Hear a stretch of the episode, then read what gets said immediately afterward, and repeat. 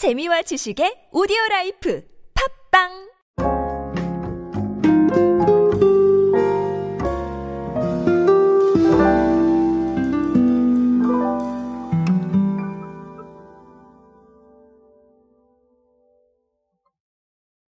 여러분은 사람들의 마음을 사로잡는 방법이 뭐라고 생각하십니까?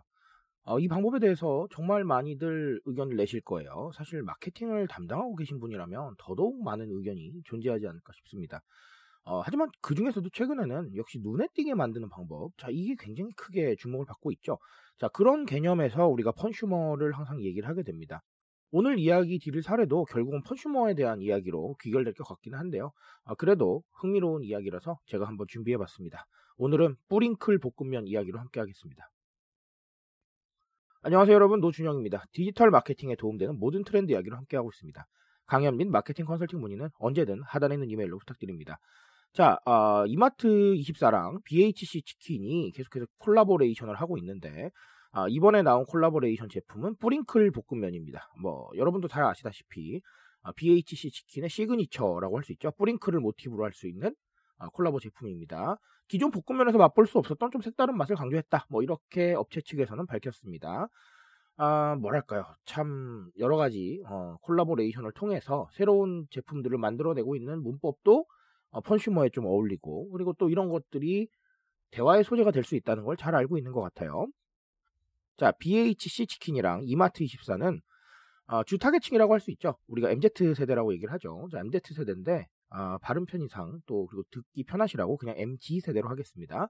자, 이들에게 맛있고 기분 좋은 경험을 제공하자는 데 뜻을 함께 해서 어, 콜라보레이션 제품을 계속 선보이고 있습니다. 그래서 뭐뭐가 나왔었냐면 뿌링클 치킨버거, 그 다음에 핫 뿌링클 삼각김밥, 자 이런 것들. 아, 근데 실제로 이게 흥미로운 건 각 상품군의 베스트 1위로 올라설 정도로 인기가 좋았다라는 겁니다. 그리고 뭐 뿌링클 팝콘, 뿌링클 프레첼 이런 것들도 반응이 좋았다고 합니다. 자, 이걸 보고 우리가 좀 무엇을 생각을 해야 될까라는 건데, 아, 사실은 글쎄요. 뭐 맛에 대한 건 취향이니까 제가 말씀드리기가 좀 어려울 것 같아요. 이걸 좋아하시는 분도 계시고 또 싫어하시는 분도 계실 거기 때문에 우리가 뭐 각자의 입맛에 따른 거니 이걸 말씀을 드리긴 어려울 것 같고 자, 아, 뭘 말씀을 드리고 싶냐면 결국은 제가 말씀드리고 싶은 거 항상 말씀드리지만 어, SNS 친화력을 좀 생각을 하시라라는 부분 우리가 끊임없이 고민해야 될 건 SNS 컨텐츠도 고민을 해야 되지만 어떻게 하면 SNS에서 조금 편하게 퍼져나갈 것인가 이것도 고민을 해야 돼요.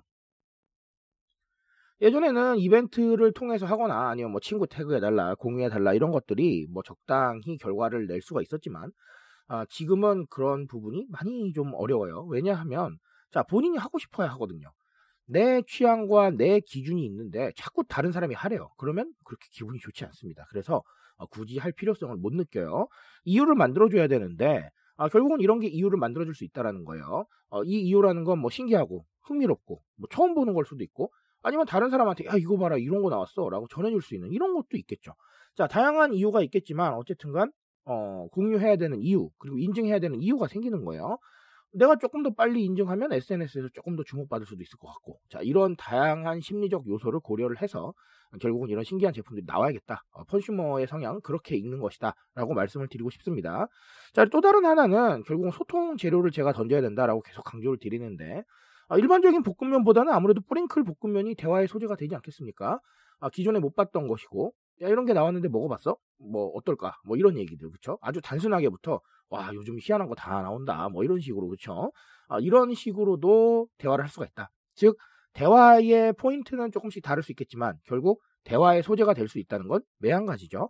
자 그러니까 우리가 이런 소재들을 발굴해 주기 위해서 뭐 밈도 발굴을 해야 되는 거고요. 이런 흥미로운 포인트도 발굴을 해야 되는 거고 콜라보도 해야 되는 거예요.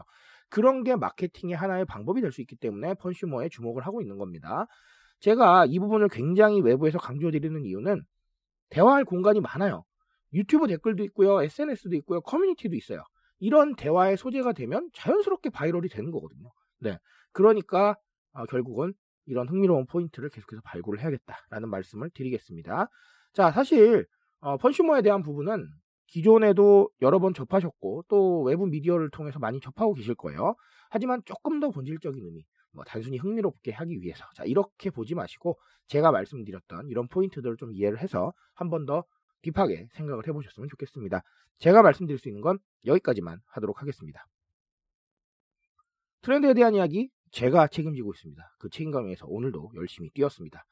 앞으로도 이 질주 이어갈 테니 공감해 주신다면 언제나 뜨거운 지식으로 보답드리겠습니다. 오늘도 인싸 되세요 여러분. 감사합니다.